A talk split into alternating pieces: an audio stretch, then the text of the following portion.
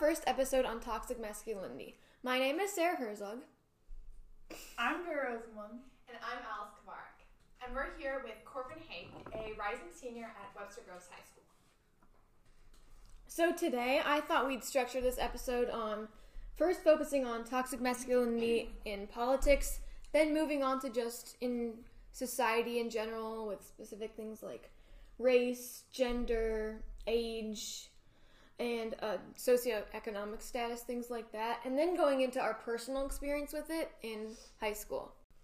So, there's this one article that I found um, from NPR that talked about how Trump really influenced a lot of politicians and just politics in general to be um, toxic, like, and have toxic masculinity. And there was, that was prevalent before, but he really started it and so like his macho persona like over everyone else um, created this kind of overarching like oh you have to be have more power than Yeah. women and like be oh women are less than so that really contributed to a lot of it um, and he like normalized it Yeah. um, yeah and it didn't start with trump either like i said before Right, right. Yeah, I mean, I think there's this idea of like men conquering women right in a way that like Trump really exemplifies, and just the way he talks about women in general. right Um, and then you know, not even in relation to women, like we were talking about this before, is like the whole masks, um, and how Mhm. like Trump didn't want to wear a mask, and it was seen as Right. like I forget which politician did this, but or maybe it wasn't a politician, maybe it was like someone on Fox News, but they said like, um, was it Tomi Lahren or who was it? Anyway, they said like basically um, that like if you wear a mask, you're oh interesting another- see i hadn't heard that before Right, which is another kind of part of the toxic masculinity um, concept is like Right. being gay and how being gay is bad and it's weak. yeah i'm more on that later too There's- Right. yeah yeah. Yeah, and I think also Trump just sort of invited this discourse that was very obviously misogynistic, and I think that's almost how he was seen as a public figure before becoming a politician. mm-hmm. Um, was just really a sexist figure, um, Yeah. and I think he just inhabited a lot of traits of toxic masculinity. And then, of course, having this as like the leader of our country just solidified that like these behaviors are okay and yeah. almost the model for how men should behave. I mean, I think Trump kind of exemplified that being aggressive works because he did become the president through acting aggressive and dominant over people. And like in the debate with him and uh, current President Joe Biden, there was the there was always in a talk where President Biden would be talking and then uh, Trump would just over talk, Right. talk over Right. him. And also, speaking of debates, remember the debate in 2016 with Hillary? Right, exactly. That was even more. Yeah. I mean, just this Or like he would just- entitlement. Put her down everything she would say. Right. Um, this like, and even like Vera was saying earlier, um, in his campaign, throughout his campaign, he was known for like demoral demoralizing women, like criticizing just being just outright sexist for like disabled women, just women in general. Um, yeah. And one thing I was interested in is like, what do you guys define as toxic masculinity? Like, what is your definition of that?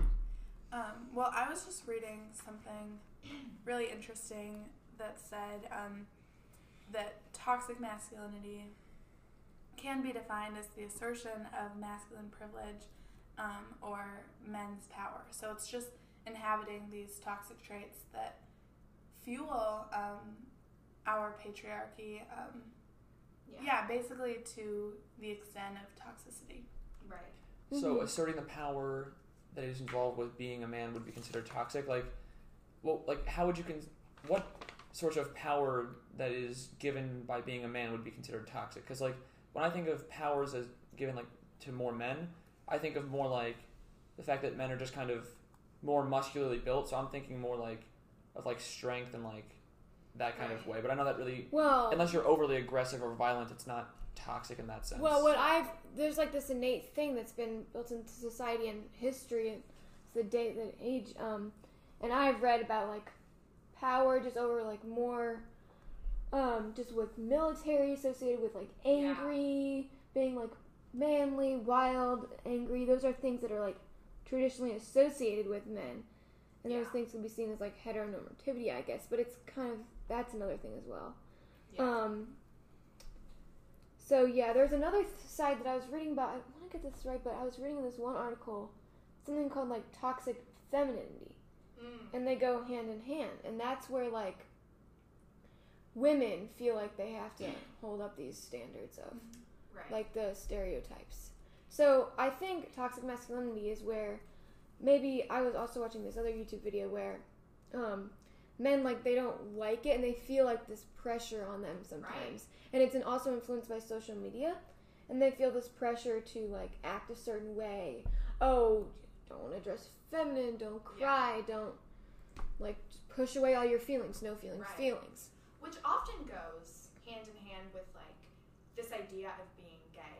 Right. You know, men have started to like paint their nails, for example. Yes, Um, and not all of them are gay. Right, exactly. And so, So- it's it's interesting like the extent of um even just like us hearing in high school like oh you're gay and then like Right. you know that person kind of getting really defensive about it and Right. it's it's interesting how that dynamic still exists and also i think it's an important distinction to make that like you know if you are a masculine man Yeah. like you associate with traditionally masculine things that doesn't necessarily make you doesn't mean you inhabit toxic masculinity traits it's Right. just like corvin was saying like the over aggressiveness and the assertion that yeah like men are more powerful and um, one thing that i associate a lot with toxic masculinity is like this kind of hiding of feelings and Yes, not that's being what I able was to talking about. No, I did read that it kind of creates an impossible standard to live up to when it comes from these like common masculine ideals, um, including social respect,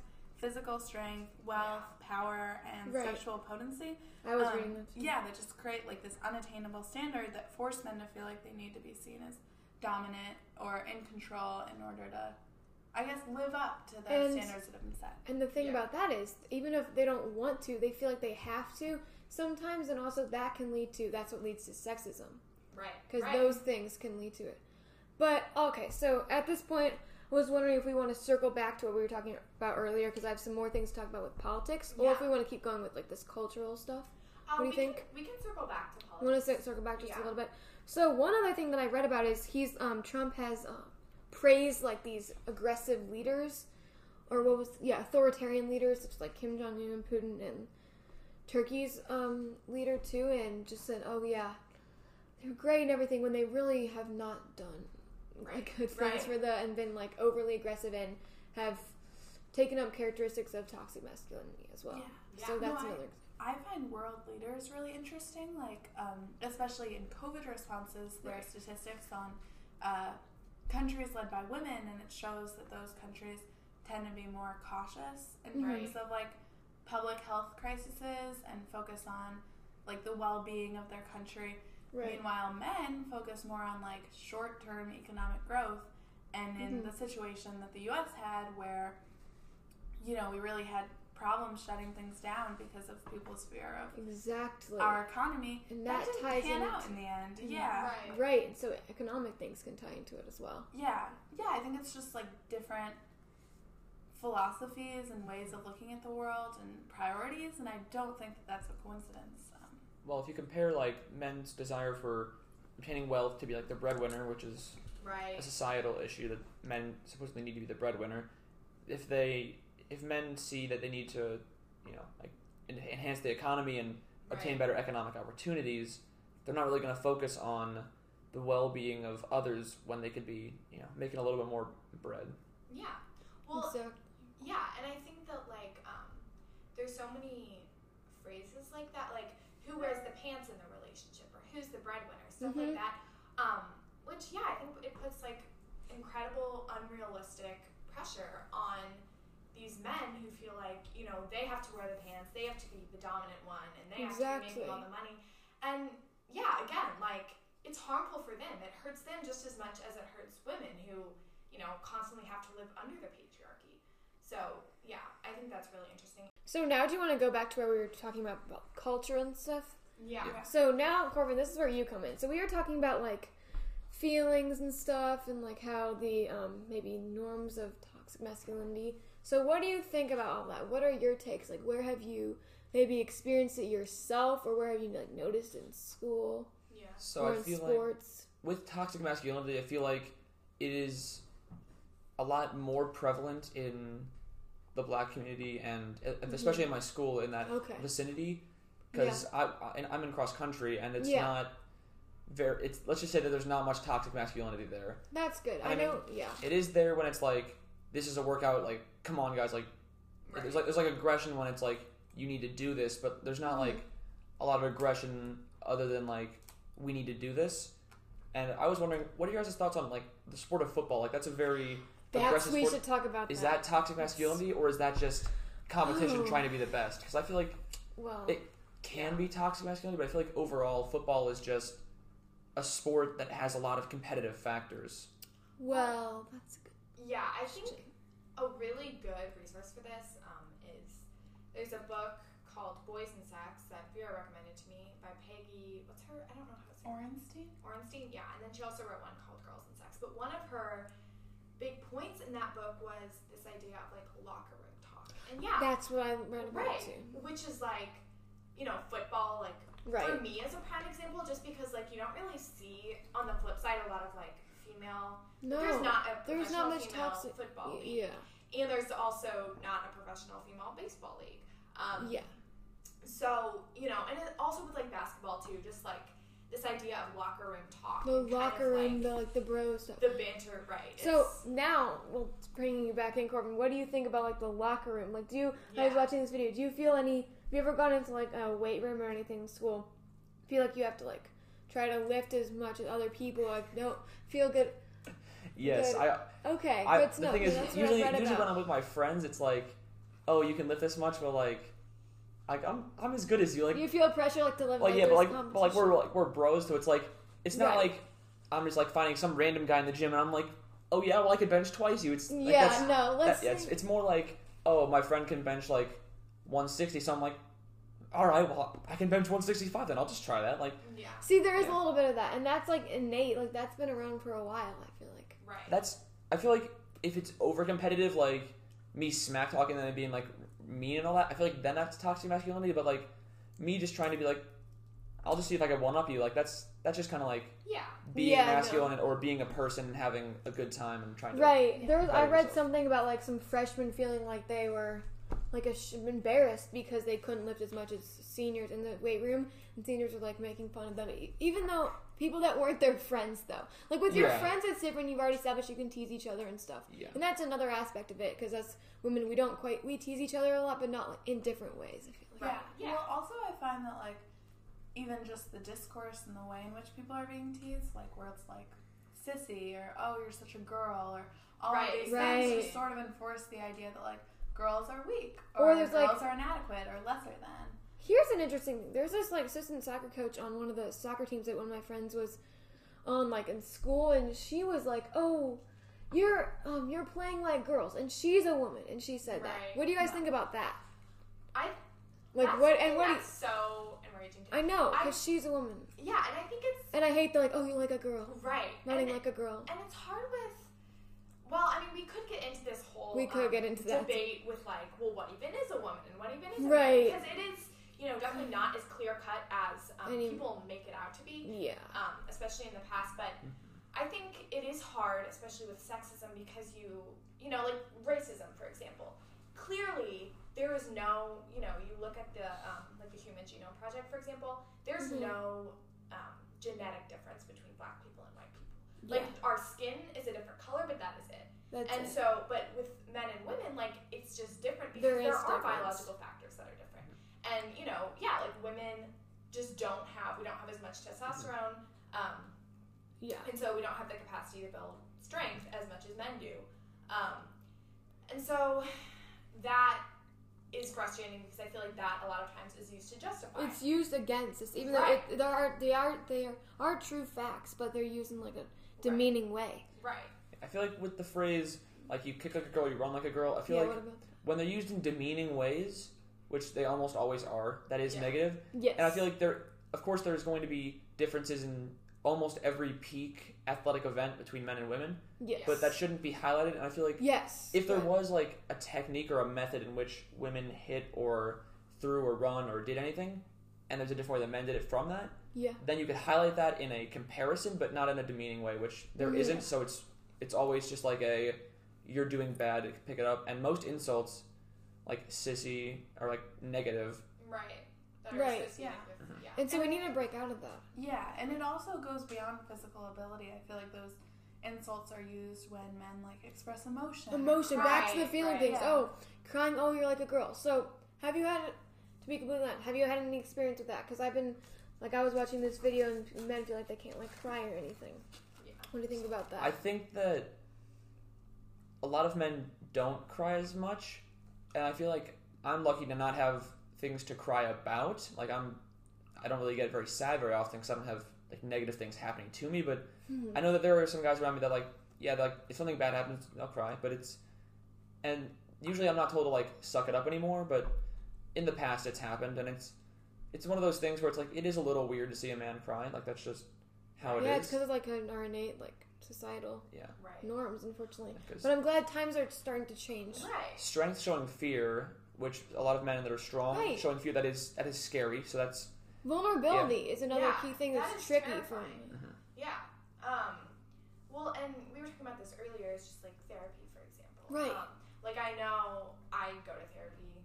Um, And I go to therapy. yeah, and so I most of my friends go to therapy. Like it's just kind of like Yeah. a common thing. So Same. it's not out of the norm to say like, oh yeah, like my therapist was talking to me about this. But like we were talking to Corvin, and like, what is your experience with that? Do you have friends who go to therapy? Yeah. Um, is that like a conversation that you guys have a lot, or? um. So with my male friends, I don't. I only know of I think maybe one or two that go to therapy Mhm. because Mm-hmm. and a lot of the times it's like you know I don't like they're not conversations where it's like oh yeah my therapist like we don't talk about conversations usually that involve things that therapists may or may not have said and that vicinity. But then my non-binary or um, female friends almost all have therapists. Right. Yeah, so that's the thing that you know, we were talking about earlier, where I feel like um, it's just another thing that's just built in society, where you guys, just in men, like you feel like you don't have to talk about things as much. Maybe you want to though. Have you ever felt like you wanted to talk about something, like an emotional thing, but your friends aren't, or just like brush past it or make it humorous? Yeah. Um, I feel like that happens occasionally, and Yeah. I am guilty of making humor out of things that people probably wanted to talk about. And sometimes Yeah. when it's like there's something that I do want to talk about, it's it's not like the person's brushing over it. It's that I don't want to talk about it with them, but it's like just saying that I do want to talk to someone, just that they're not that someone is is there. well, Um, go ahead. Oh, sorry. Yeah, one thing that I am curious about is like if you're facing some emotional issue and you want to talk to someone, who would be the person that you would go to? Yeah, It would really depend for me because I have a lot of figures that I can talk to, but probably either my father or one of my female friends who's more Mhm. able to dispense emotional justice.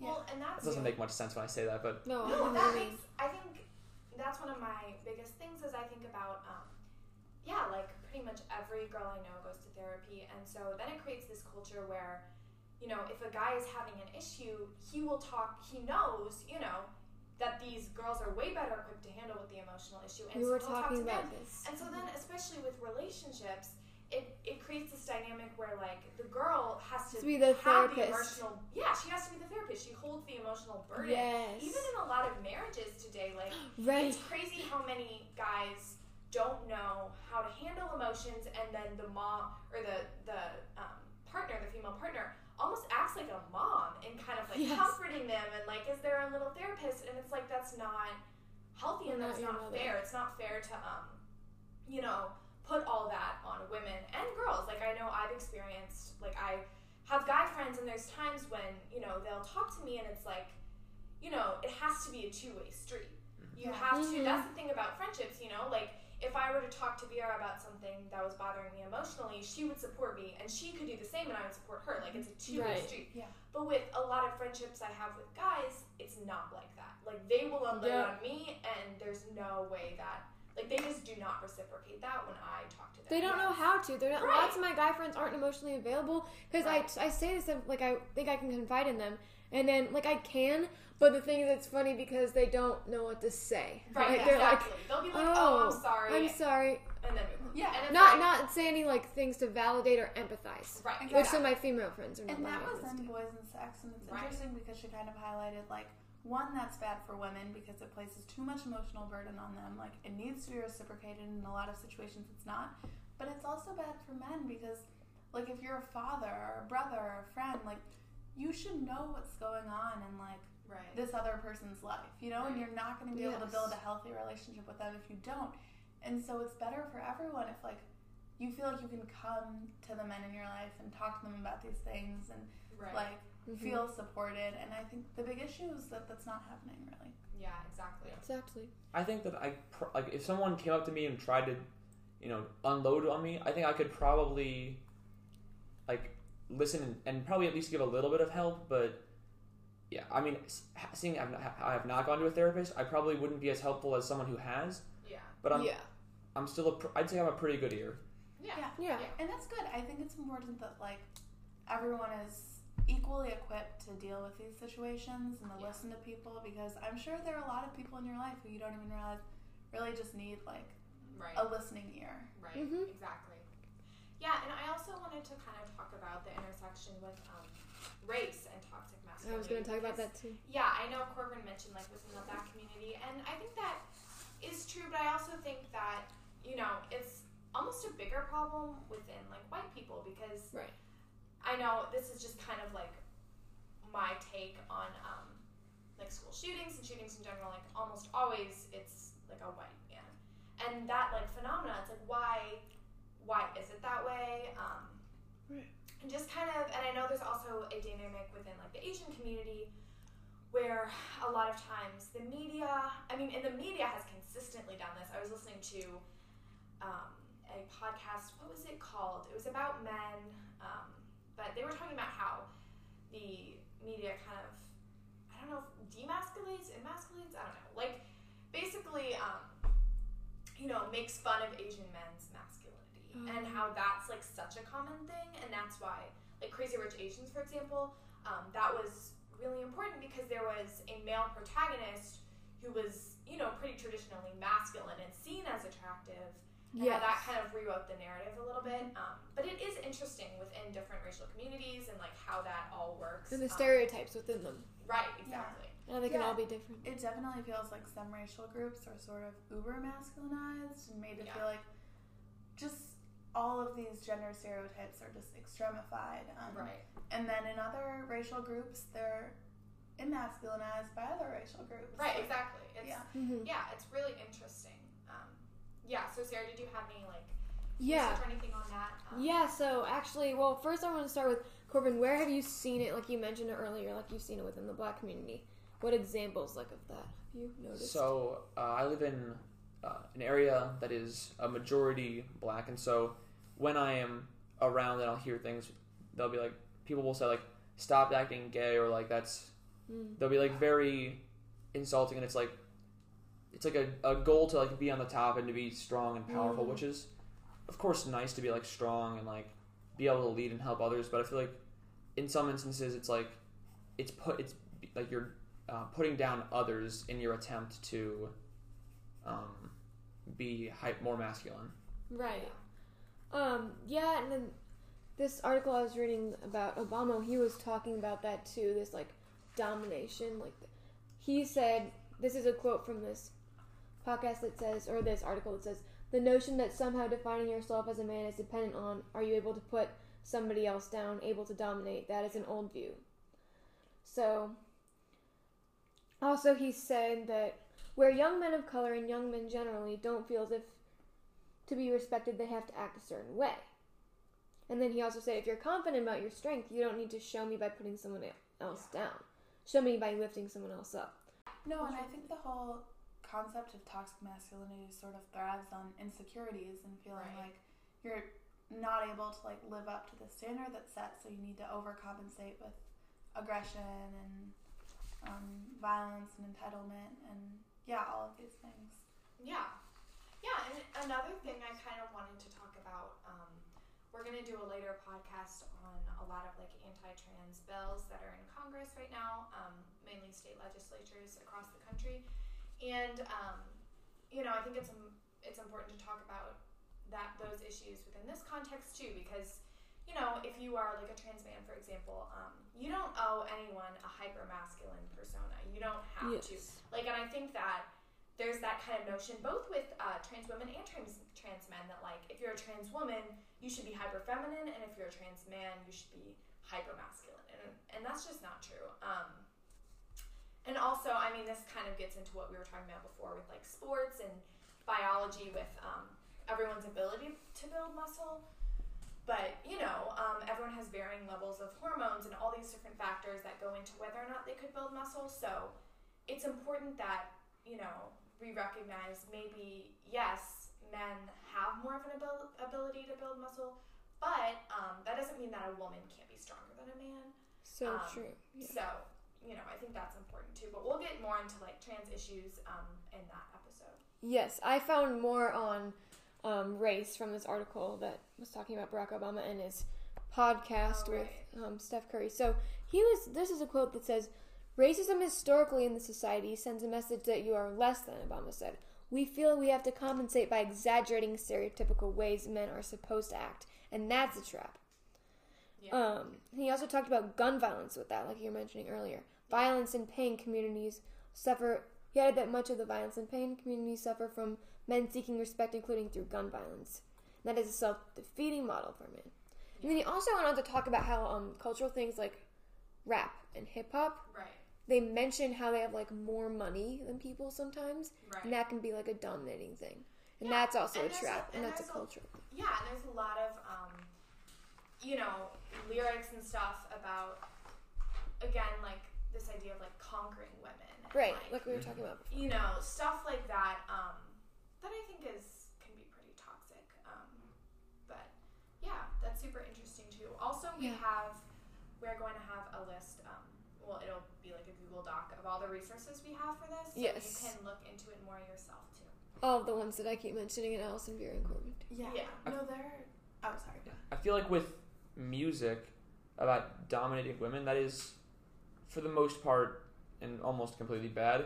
But sometimes, you know, like if it's like an actual like good lyric, even I mean, I'm not I'm a man, so I can't really totally speak to this, but if it's a a very good lyric, I'm I'm more willing to just like say that, that was like you know it was not a great statement, but it was a good a good line. Yeah. Well, but I think there's a lot of songs centered around it, and Yeah. Right. there's also just centered around like sex in particular, A lot, yeah. which I think is like Domination too. right. Like I, when I run, um, I listen to a lot of rap, and I I used to listen to more like male rap, but now I'm really into like more Megan Thee Stallion and Nicki Minaj. Yeah, I like them too. Right. They both they use these same um, like themes that male rappers do, but they it's way more empowering. It's I empowering to listen to that. one- This is a cool thing to talk about running and listening to rap. Yeah. We could talk. We could segue into that, or we could go back to. Yeah. Either way. This is leading to a good segue. So, listening sometimes, at least when I work out or run, sometimes if I'm feeling tired or something, I want like a motivation. Sometimes like listening to these like, motivating songs that are talking about like empowering women can feel really good and be like, oh yeah, I'm not gonna stop. I'm just gonna keep going. Right. And so, like what Alice was saying, they have these female rappers have more like women, like female empowering lyrics, and as opposed to male rappers that are sometimes talk about like a lot of sex and like domination. Yeah. Right. Well, I think it's like the common theme in lyrics about women or sex that just refer to women in a really demeaning way, and I don't Yeah. think Mm-hmm. we can separate that from our culture because, of course, like if this is the music that you listen to and it perpetuates like violence against women yeah. um, or sexism or misogyny, that's you're gonna internalize that attitude in some ways because it's the culture that's around you.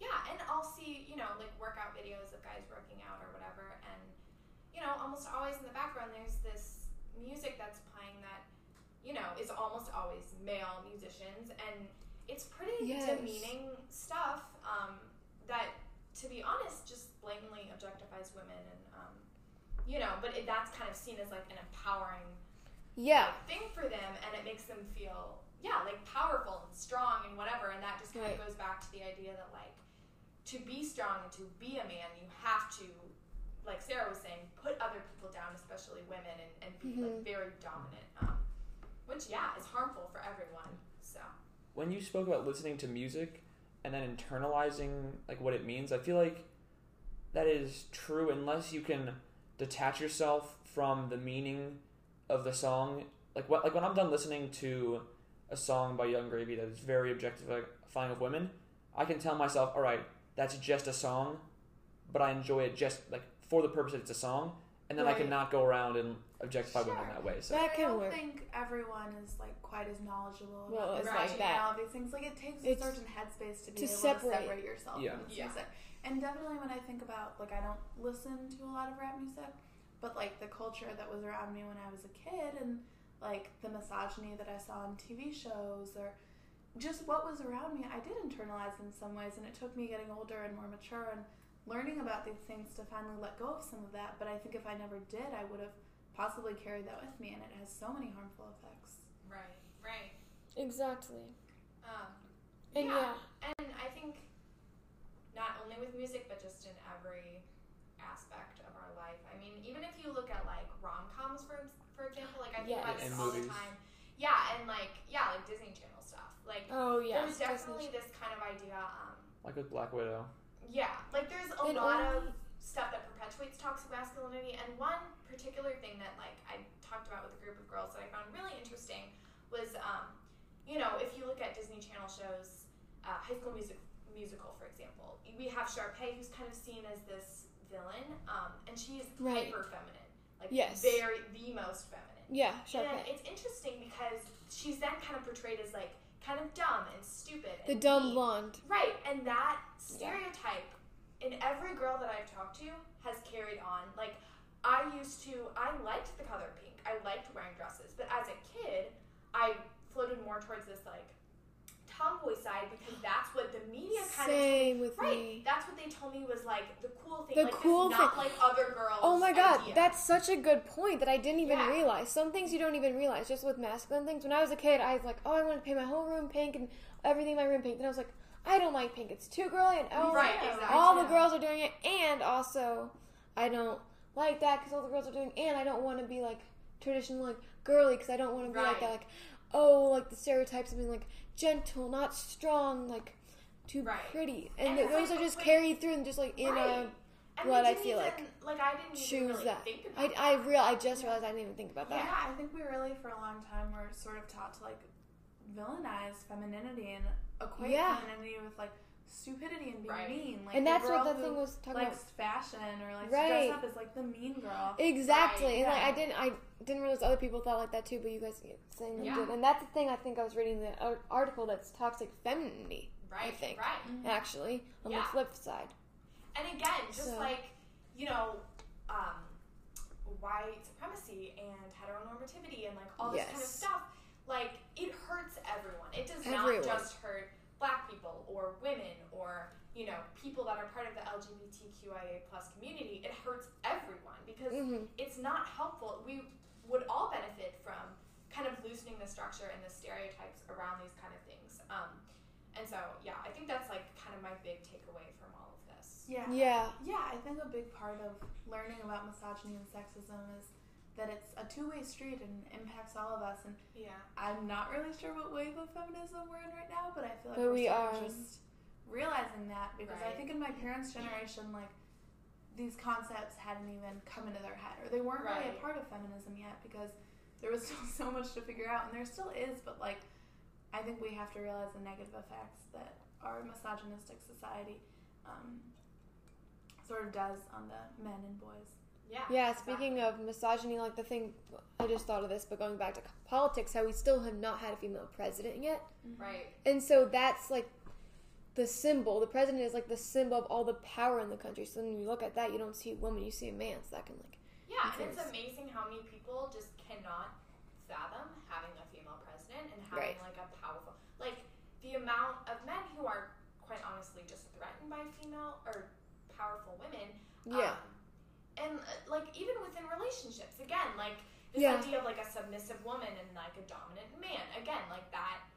That is a big stereotype that I guess kind of carries through and even to the power structures in our country. Speaking of that, there's a lot. There's so many double standards with women. Oh, Right. like oh, if you like slept with like one person, then you like consider like a slut. But then if you um right. don't at all, then you're considered like the opposite. So then Right. Well, and I think, yeah, that kind of gets into like sexual assault. Now this and gets into like that, sexism. which also has a lot to do with toxic masculinity. All this this idea- has to do with it. Right, so it really does. things. I mean, like, you know, this idea that you are like conquering women and and this like power. And power. violence. And what do you Right. think about that, Corvin? I'm curious. Yeah. Um, well, The I conquering, yeah, I was- submissive, dominant. I was reading about that earlier this morning, Mhm. and basically it came to my mind and like not not to my mind, but it, I was thinking about how like like rape and sexual assault that kind of a lot of it probably does appear from toxic masculinity and like I would assume at least a little bit from rape. Like if a man can't get with a woman and is like mad and Right. sad and all those other things that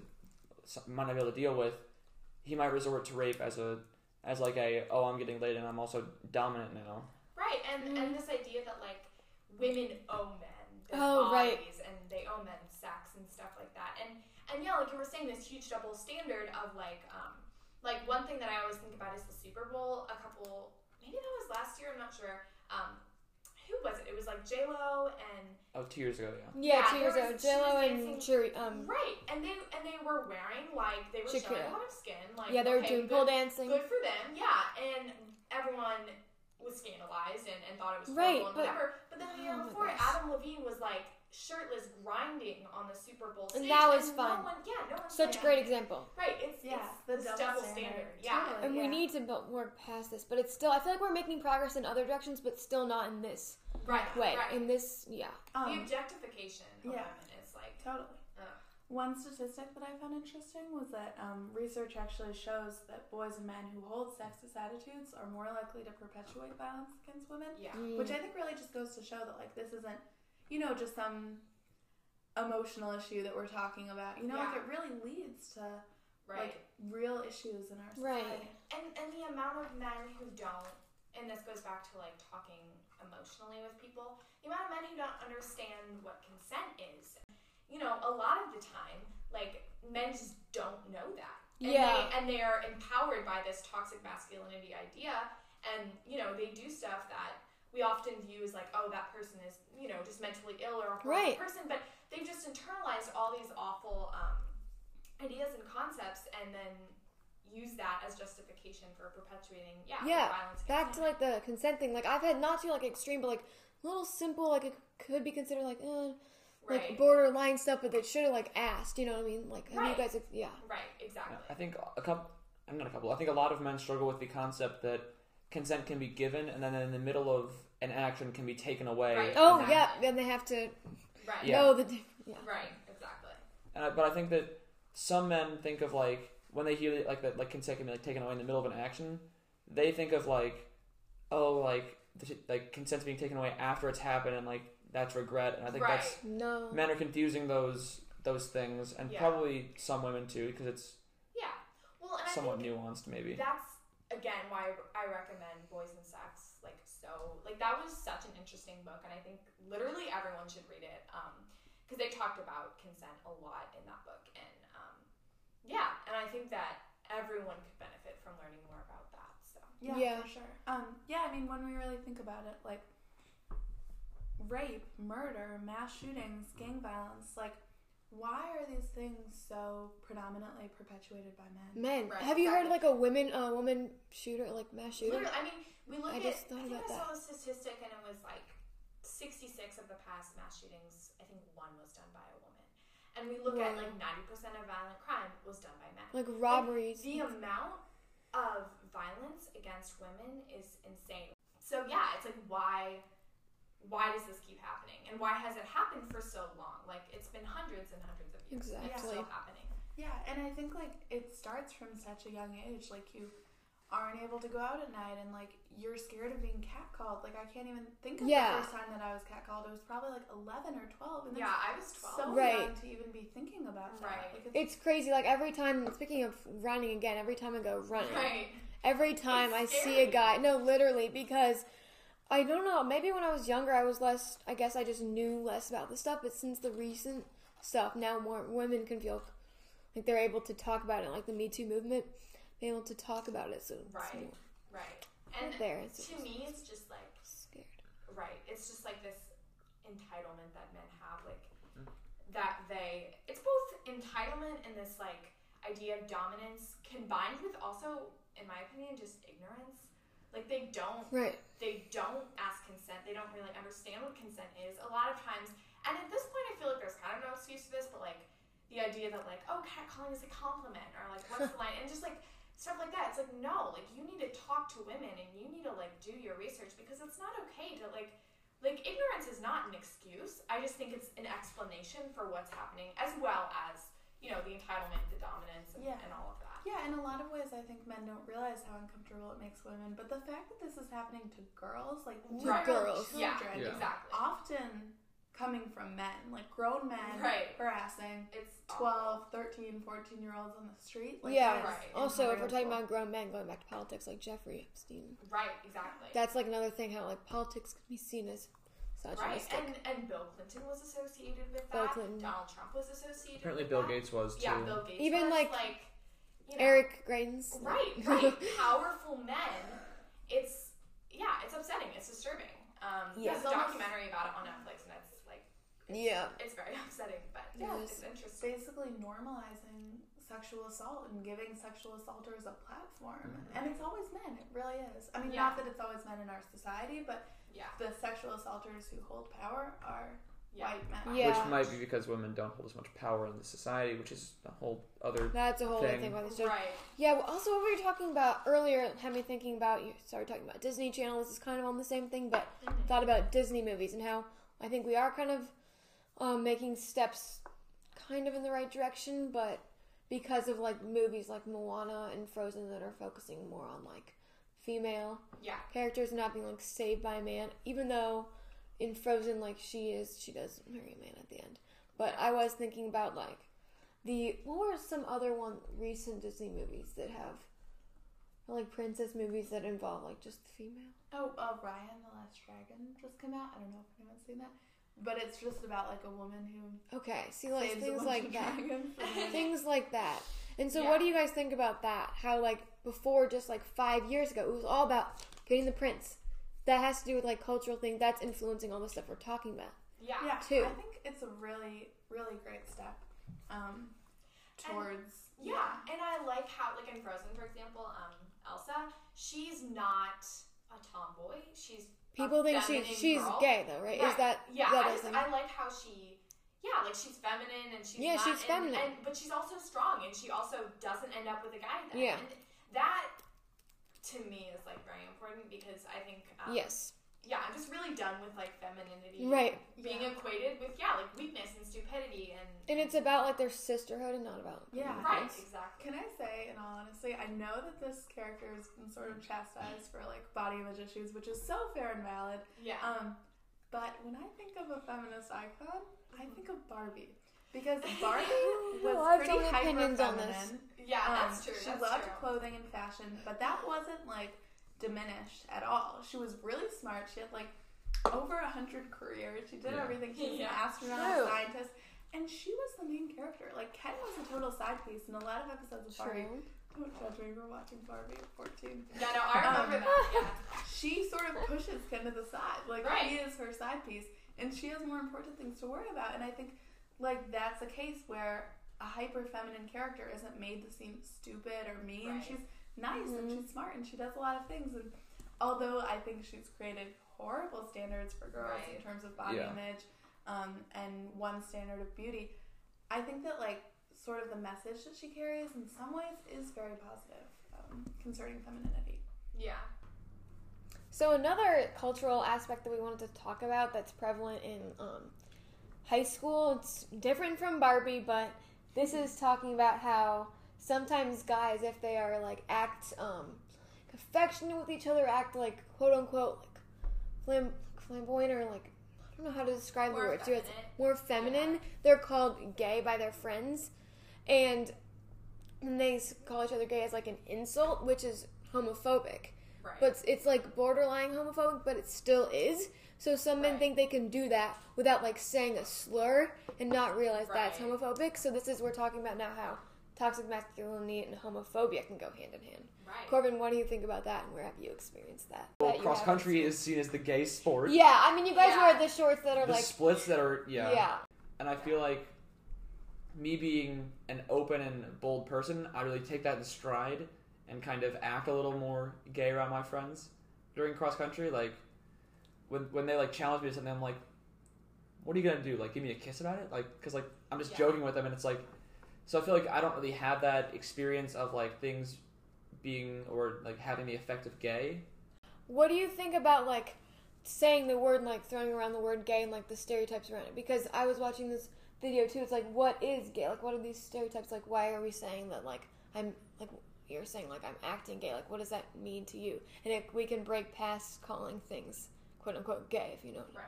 Yeah. Well, because a lot of times I feel like someone will say, "Oh, you're acting like."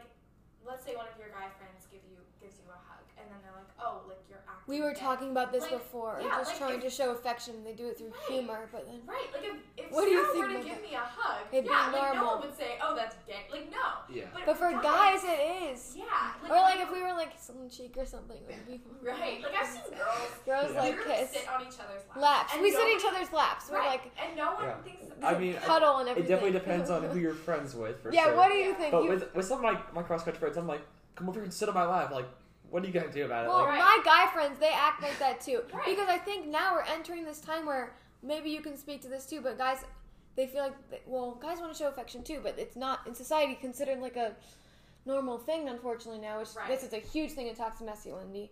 So it's like then they do it. They cover it up. Yeah. So then they call it like gay and stuff. Don't is that why you do it to cover up the being vulnerability, the vulnerability of it? um, yes, to get, we need to get don't to the core of this. I feel like I don't feel like when I did I'm vulnerable. I feel like it's more like I'm having fun and joking around with my friends because like yes, so I- that's why you guys do it in a joking way. Yeah. That's, cause I feel no, like being that's what gay we've isn't. seen. It's not like a vulnerability. It's more of like a because we're close.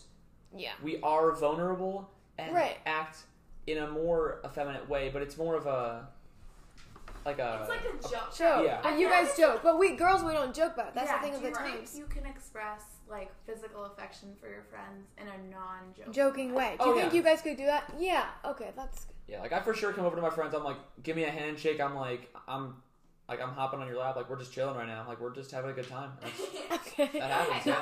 That's, That's really good. I That's know, good like, to know. at my school at least, like if we're to like the main guy friend group and they're joking about being gay, and it's Right, odd- that's that happens at my school too. So that's all like- they talk about, and then Right. it is homophobic. That's- And then one of my friends last year, this happened. He addressed this in like this assembly thing. He he's bi, and he was like, I don't like these comments in the locker room. Everyone's saying like, one guy was like grinding on another guy, and he's like, oh, Right. and you're calling each other gay, and that's actually really homophobic. And right. and they Yeah, were using the. F slur and stuff. Yeah, Right. it's just making, in some ways, a mockery out of someone's sexuality. Right. Like, yeah. I'm gonna kiss you. Man. So maybe if we Oh, can we're start so to gay. start to do yeah. like a non Yeah. joking way, but I know it's gonna take a while.